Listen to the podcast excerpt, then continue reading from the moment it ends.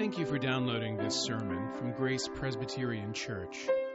Grace is a church where people seeking more grace, more depth, and more community can start finding their way and sharing their gifts with the world. You can follow us online at graceforsiouxfalls.org. Long ago, in the city of Smyrna, which is on the edge of western Turkey, there lived a man named Polycarp. Polycarp was born just a couple of years after the martyrdom of Peter and Paul in Rome. And he grew up, and as a young man, he came to study with the Apostle John, who, of course, of all the apostles, was the one who lived the longest. So in his youth, he had received instruction from a man who had spent formative days in the presence of Jesus himself. Polycarp went on to be a formidable presence in the life of the church, a great leader, a great witness to the testimony of the apostles about the life and the teachings and the death and the resurrection of Jesus Christ. He lived to an old age himself. He was in his 80s, and in the AD 150s, he was regarded as a gentle, a kind man, one who lived the virtues that Jesus had taught. And it was at that time, in the twilight of his years, that a great persecution began in the Roman Empire. And because of his prominence, this elderly man was singled out.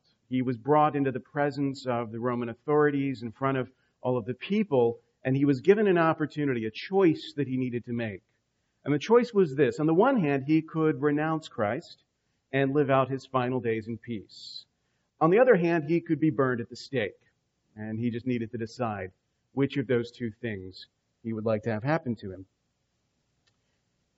Polycarp didn't take a lot of time to reflect. He thought to himself that throughout his life, from his earliest days, Jesus had been so good to him. How could he possibly, at the end of his life, turn his back on Christ? But if you put yourself in his shoes, in his sandals, and you ask yourself, if you found yourself before the authorities the way he did, at a ripe old age, your early 80s, having lived a faithful life, and the way that was going to conclude was not to find yourself surrounded by family and loved ones as you lived your final days, but instead to be ridiculed, to be mocked, to be made sort of a public spectacle as your flesh is burned on the stake. You might have wondered what it was all for. You might have wondered why you had lived the kind of life you had lived if this is the way that it was going to end. Right, we tend to assume that if things turn out badly for you, it reflects badly on the choices that you've made, on the life that you lived. And it would have been natural for any of us in that situation to think something similar. If they're burning me at the stake, then clearly, somewhere along the line, I made some bad choices. Or maybe it's not that I made bad choices. Maybe it's that God doesn't care for me the way that I thought he did. Maybe God doesn't have my best interests at heart the way that I thought he did. It's in moments like this when we find ourselves tested, when we find ourselves not being rewarded for our faithfulness, but actually being punished for it, that we tend to question. We tend to doubt the plan of God for our lives. And when we do this, there's one thing we need to be reminded of. Two things, in fact. The first is that things are not as bad as you think they are. The second is they're not bad for the reason you think they are. Things aren't as bad as you think they are, and they're not bad for the reason that you think they are. We turn to our text in Hebrews chapter 12, and we see the author of Hebrews encouraging us to do exactly what Polycarp did when he was given that choice of rejecting Christ. When he was given the choice, what he did was he reflected on the example of Christ, on the goodness of Christ to him. And so we read these words in Hebrews chapter 12, starting with verse 3. Consider him who endured from sinners such hostility against himself, so that you may not grow weary or faint-hearted. In your struggle against sin, you have not yet resisted to the point of shedding your blood. And have you forgotten the exhortation that addresses you as sons? My son, do not regard lightly the discipline of the Lord, nor be weary when reproved by him. For the Lord disciplines the one he loves and chastises every son whom he receives. When we look at the life of the church and we see things going badly for the church, we begin to worry about the future of the church. We look at our own lives and we begin to worry about our own futures. It's natural to wonder where the care of God has gone. Where is this love that we preach about that God supposedly has for us? But when we ask those questions, we're guilty of two things. One, exaggerating the bad, and also mistaking the nature of the hardship that we endure. If we feel instead of nearness, distance, if we feel instead of intimacy, alienation, we cannot assume that these things are the result of God not loving us, not caring for us. Because sometimes, if the question you're asking is, how do I know Jesus loves me? The answer is what the author of Hebrews tells us. The Lord disciplines those whom he loves. The hardship in your life, as hard as it is to imagine sometimes, can be an expression of love. But when we compare ourselves to Jesus, when we consider him who endured so much, the first thing we gain is perspective, right? Compared to him, we haven't endured so much.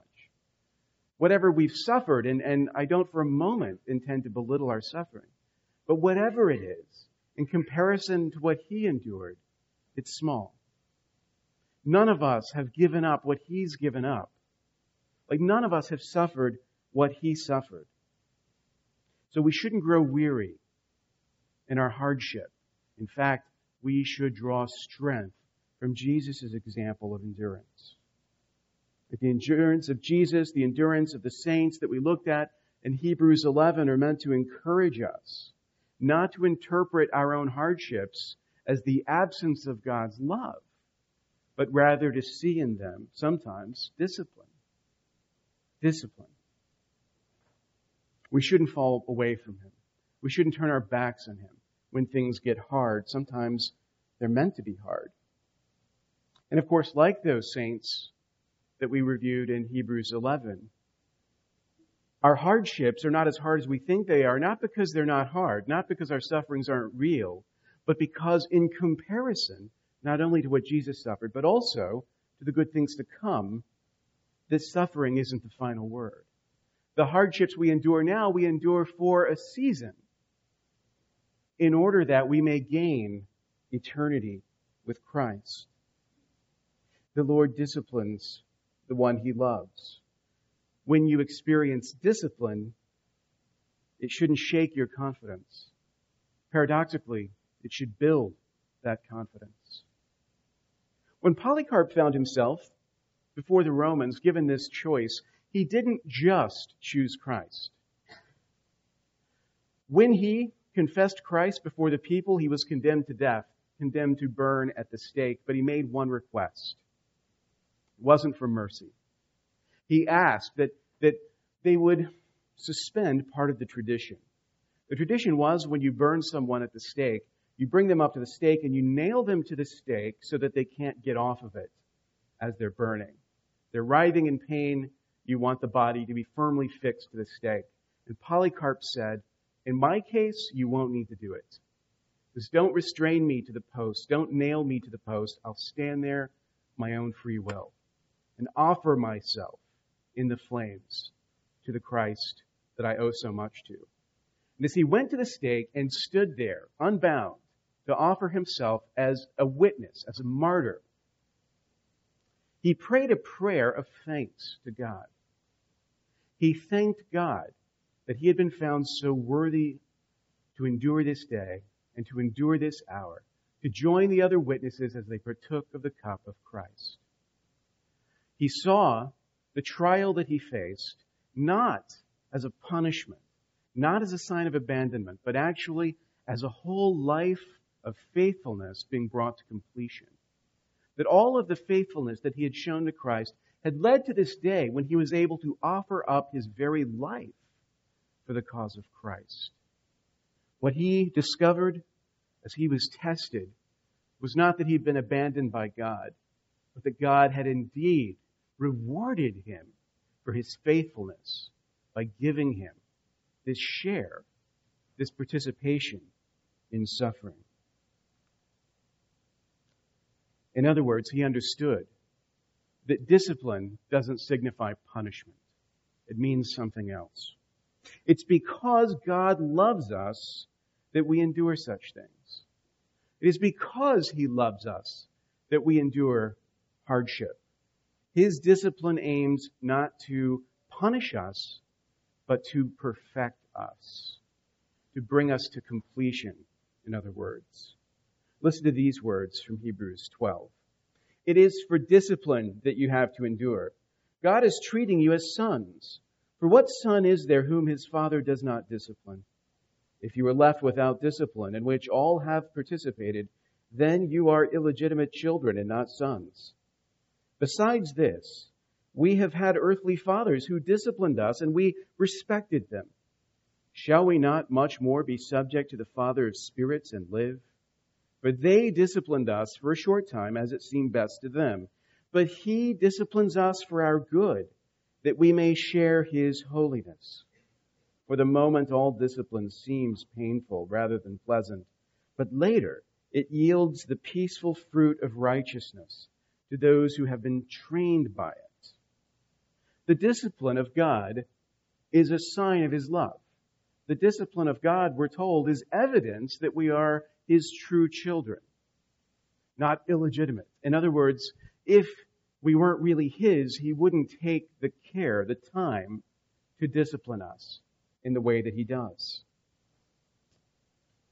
He also draws an analogy, right? He points to the example of earthly fathers and their relationship to earthly sons. He said, look, we had fathers, our fathers disciplined us, and we respected them for it. And if that was true, then how much more ought we to respect and love the God who disciplines us? Because after all, let's face it, even well-intentioned parents don't always do the job well. They don't always get it right. They do it as it seems right to them, as he says. They do the best that they can do. And it seems painful at the time to be disciplined, but in the long run, we look back and we see the value of it. We recognize the value of what a parent was willing to sacrifice in order to discipline us. It's a strong metaphor, but it's also a problematic one for us in our day and age, because this idea of discipline has fallen out of favor. The idea of disciplining your children. I mean, we have, right, just gathered here today, like generations of experience, different experience, a whole spectrum. Like some of us come from the era of corporal punishment. And the way that you disciplined your children was to take off your belt and snap it ominously and administer discipline. And now we live in a much gentler time, right, where people don't do that sort of thing, at least not very often. And discipline is a much softer thing now. And as a result, old people, you know, people who had to endure the lash in childhood, we look at younger people as being soft as a result. And yet, let's be honest. Part of the change is as a well-intentioned concern for abuse and cruelty. Because as I said before, like discipline hasn't always been administered correctly or well. And in the name of discipline, a lot of harm really has been done. And I don't want to suggest from an observation, hey, you know, my parents spanked me and look how I turned out, that no harm has ever been done. Maybe I didn't turn out so well in some ways either. So I don't want to belittle the reality that we are concerned about that. Like it troubles us to think of discipline as a good without qualification. At the same time, though, part of the change isn't that we've gotten more considerate. Part of the change is that we've come to view children a little bit differently than we have in the past. It seems to me that now, as perhaps never before, like we have a strong belief in the innocence of children. Children are innocent and good. What corrupts that goodness is maturity. It's growing up. It's the loss of innocence. So when an adult disciplines a child, not only does that not afford any positive good, but it actually probably does a terrible harm. And it's probably how we are scarring our children for the future. When I think back of my own discipline as a child, I'm confident that I gave more psychological wounds than I ever received when my parents tried to discipline me, but it's not always that way. And as a result, we shy away from these things. But you know, it's not true that children are innocent. Right? As parents can attest, if you pay close attention to children, they don't act in innocent ways. What children are is human. Children may be undeveloped, but they possess human nature with all of the good and bad things that go along with it. And the important characteristic of childhood, as far as discipline is concerned, is not the sinfulness, it's the unformedness. The purpose for discipline in the life of a child is not to punish when the child does wrong, it is to form the child as he or she grows up and matures. Right? We discipline children in the hope that they will grow in moral strength for future trials. So it's not just that we discipline in order to punish, like you've done something wrong, and so now it's my time to sort of take retribution on you. You administer discipline in the hope that in the future, the wrong that was done today won't be done. Right? That there will be a strength that is discovered in the process of discipline. So the spirit, even of negative discipline, even when discipline is a form of punishment, the spirit of it isn't take that, it's go and sin no more. There's a desire, even in negative discipline, for restoration, for the good of the one who receives the discipline, because they are a true child, one you care about, one you love, and want to raise well. The purpose of discipline is not to punish, it is to form. And the reality is we're being formed constantly, not just by parents, but by many different forces. If we chose, for the best of intentions, not to discipline our children, guess what? They wouldn't grow up undisciplined. They would just grow up disciplined, formed by someone else. Which is the reason why we do find this, right? We maybe, with the best of intentions, decide to take a hands-off approach. Let them choose for themselves. Let them decide for themselves, make their own choices. I'm not going to impose. I'm not going to force my mind on their minds. And then we discover that they've grown up and the mind that they share isn't ours. It's the mind of the other who shaped them. And there's an interesting relationship. We resent discipline when it happens. It seems painful to us in the moment, but we come to love the one who formed us. We come to feel a loyalty, an indebtedness to the one who formed us, because we recognize it took care, it took sacrifice. As a result of that, even though it is inconvenient, even though it can be traumatic for the one who disciplines, much more so than for the one who is disciplined, we must take that care to form those that God has entrusted to us. Whether it's parents forming their children, whether it's a church helping to form the minds of young disciples and the hearts of young disciples. All of us will be shaped. The question is just whether we will take the effort, make the effort, take the trouble to shape after the mind of Christ. The goal of discipleship, which is discipline, the goal of discipline over time, to be a disciple conformed to the image of Christ, is to find the peaceful fruit of righteousness. That requires discipline. None of us, on the moment we come to Christ, the moment that our heart is first awakened, none of us is a fully formed believer. None of us fully understands what it means to be in Christ during the course of our whole lives. He shapes us. He molds us. He brings us into greater maturity.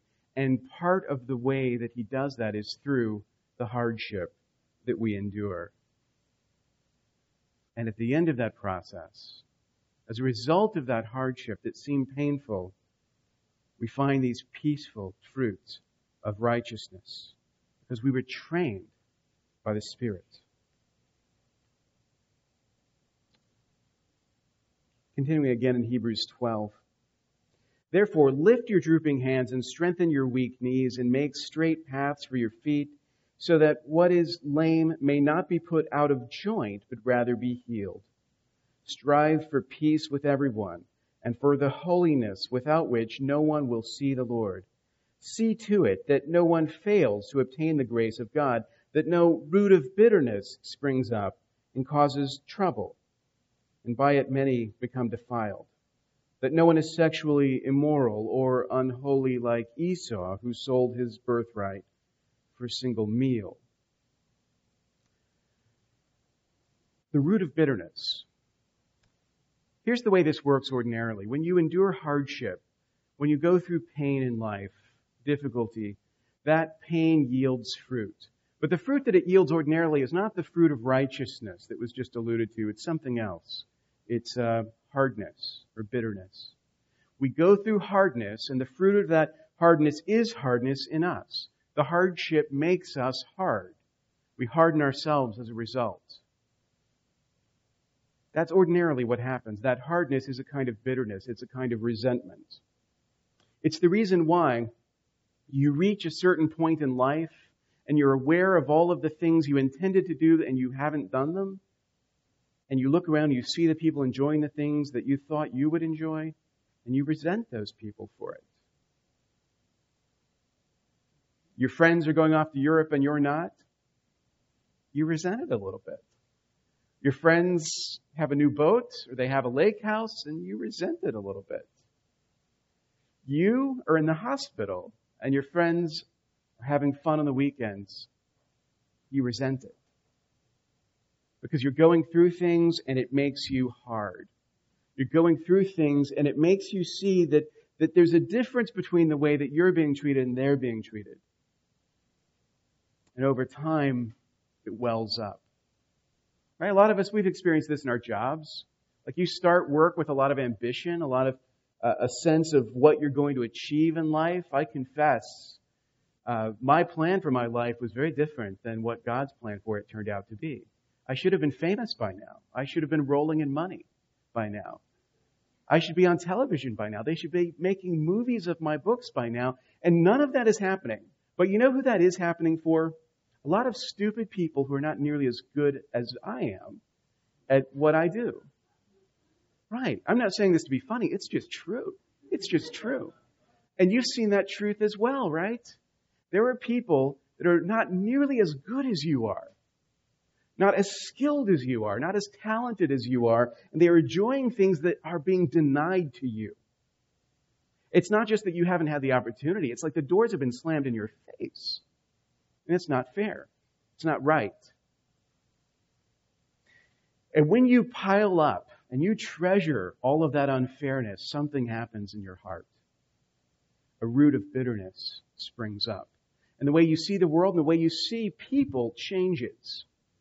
We want to be happy for other people when good things happen to them. And sometimes we are, but a lot of times we have to fake it because it's painful to see them getting what we wish we were getting. Bitterness. And in a community where we're called not only to love Christ, but to love one another, if in our hearts these roots of bitterness are springing up, how is it possible that they will know us by our love? Not possible. So what I want you to see is this, that part of discipleship, part of the work that God is doing in your heart is giving you the kind of life that produces bitterness and expecting it to yield a different fruit. God's not a farmer, right? If you're a farmer, you know that what you plant is what you get. The kind of seed you plant is what grows up. If God wanted us to have lives of love, then He would plant a lot of good experiences in our lives. He would make it really easy for us to love people. If He wanted us to be good, He would have given us good environments. He would have given us good things. He would have always met our needs the way that we wanted them met. If that's what God wanted from us, then what He ought to have done is planted the right seeds in our lives. And he hasn't. In fact, he's done exactly the opposite. He said, what I want from you, I want you to yield fruit of righteousness. What has been sown in your life is the root of bitterness. And if that feels wrong to you and it feels unfair, I'm not telling you it's not unfair. It's totally unfair. The only thing I'm saying is it's also what he did in the life of Christ, his son. The one we confess and follow. And we cannot be in Christ and expect to live different lives than he did. You can't follow after Christ and expect, well, I know Jesus suffered, but he suffered so that I won't have to. It's not the way it works. You will suffer. The seed of bitterness will be planted in your life again and again and again. And it has to be rooted out. It cannot be allowed to stay there. The way that we grow in grace, the way that we grow into the image of Christ is by rooting out this seed of bitterness and instead yielding fruit of righteousness. This is why we're told to strive for peace and holiness. Strive for peace and holiness. Strive for peace with everyone and for the holiness without which no one will see the Lord. Bitterness wants you to be at enmity with everyone. But Christ wants you to be at peace with them. To be at peace with the people who agree with you, the people who share your interests, the people who share your politics, the people who share your religious convictions. Be at peace with them. But he also wants you to be at peace with the people who do not share your politics, who do not share your theological convictions, who do not share your background, your culture, your nation, any of that. Be at peace with those people too. And strive for holiness. Holiness isn't self-indulgence. It isn't living a life of pleasure. Holiness is living a life of sacrifice like the life of Christ. It's running Christ's race after him. Strive for holiness. That's what we ought to do. Now, earlier, we were pointed to a relationship that we're familiar with, that parent-child relationship of discipline. But of course, we know from our study of the New Testament that when we're pointed to familial ties like this, they serve as a kind of sign, a symbol. It's strange to think that in your relationships, the loving relationships that you're in, these have sign value. They signify something higher. So when you think about fathers disciplining sons, it's hard not to think about the Father and the Son. It's hard not to think about the life of Christ on this earth. But Jesus, who had to pray, take this cup from me. Nevertheless, thy will be done. Jesus, who had to endure pain for a season. Jesus, who we're told in Hebrews 2, verse 10, was made perfect through suffering. Made whole, made complete through suffering. That's the Father-Son relationship that we're meant to look at and meant to draw strength from. Nothing that's happening to us didn't happen already to Christ. Nothing that the Father is doing to us is something he hasn't already done to Christ. And it ought to be an encouragement to us to find him treating us as he treated his son. It's interesting that the figure that we end with in our text is Esau. In the long line of covenant history, Esau is an interesting case. He was a firstborn son, an inheritor of a great promise. But he sold that inheritance for basically nothing, for a meal.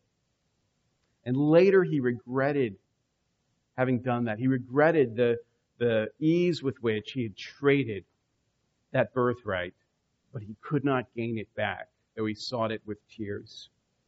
We're told at the end of our text, don't be unholy like Esau, who sold his birthright for a single meal. For you know that afterward, when he desired to inherit the blessing, he was rejected. For he found no chance to repent, though he sought it with tears. As we end with this tragic example, remember that one of the motives that the author of Hebrews has in writing this epistle is that he is concerned that the example that is being followed in the church as it suffers is not the example of Christ, it's the example of Esau. He sees Christians who've inherited this great promise of salvation, but when they're persecuted, when they endure hardship, they turn away from it. And they go back to where they came from. They abandon their faith. And now, the example he holds up is Esau. To turn your back on Christ is essentially to sell your birthright, to sell the good promise that you've inherited, to trade it for nothing. And remember how Esau ended up. He regretted it, but he could not get it back, though he sought it with bitter tears. The good news is this: you don't have to be Esau. As the author of Hebrews said earlier, as he was warning us about apostasy, don't fall away from the faith, after making these dire warnings, he ends by saying, but I don't think this is true for you. I don't believe that this is true for you. I have confidence in the work that Christ is doing inside you. And that confidence is meant to give us hope. Because the reality is, we have all fallen away. We have all turned aside. We've gone through hardship, and in our hardship, we haven't done like Polycarp did. We haven't said, well, Christ has been so good to me, I will gladly suffer for him. We've said, what's going on here, God? This was not the agreement. You were meant to be there for me. If anything, if we've served him, we expect more from him, right? He owes us now. We've all been guilty of selling our inheritance, trading it for nothing. We've all been guilty in the moment of testing, of turning our back on the Savior who never turned his back on us. And the good news is that despite that, there is hope for us. There is hope for us in the cross. What was true for him doesn't have to be true for us because we follow Christ, not Esau. If you were here Thursday night for Luke Jones's baptism, you witnessed something really special. I was on stage watching Chris Harper, visiting pastor who was administering the baptism. And of course, I was taking notes on everything that I was seeing. And Chris said some beautiful words that I wanted to commit to memory, but Luke kept yawning in this really cute way, and it distracted me a lot. But one of the things that Chris talked about was the significance of baptism, not just for the child receiving the sign of the covenant, but also for all those baptized people witnessing it. He said, this is an occasion not only to witness the baptism of another, but to reflect on the significance of your own. To recognize that in that sign, what's being signified is a covenant promise that has been made. What's being signified is a promise that God has made, a promise he's made, as he tells us in Hebrews, to himself. He has sworn by himself, because there's nothing higher by which he can swear. A promise he intends to keep. The sacraments are signs intended to fill us with hope, because we naturally doubt, because we want to be able to touch and see, and it's difficult to believe in an unseen promise. So God has filled our lives with signs of his goodness, of his intention to be faithful. When Christ was on earth, he endured so much. He endured suffering. He endured what we might think of as a very negative kind of discipline, a suffering that was meant to bring him to perfection. Right? Not that he had begun imperfect, but that his work, his life needed to be brought to completion, to be perfected. Just as we saw last week, Jesus is described as the author and perfecter of our faith. He begins it, but also brings it to completion. That task of bringing faith to completion involves discipline. It involves hardship, which means you're going to go through things. You're going to suffer. You're going to suffer for the sake of Christ. You're going to be judged. You're going to be shamed. You're going to have to endure things. Nothing like what Jesus endured, and honestly, nothing like what Polycarp endured. But you're going to go through something. And it's going to test you. And when it tests you, what we're encouraged to see here is that testing itself is not a sign of judgment. It's not a sign of abandonment. It is actually a sign. It bears witness to love, the fact that Jesus loves us. If you believe in Christ, you will not be spared discipline. If you believe in Christ, you will enter into His love. Thank you for listening. You can find more sermons from Grace and information about joining us for worship by visiting our website at graceforsiouxfalls.org. We also invite you to visit the iTunes store and subscribe to the Sermons of Grace podcast.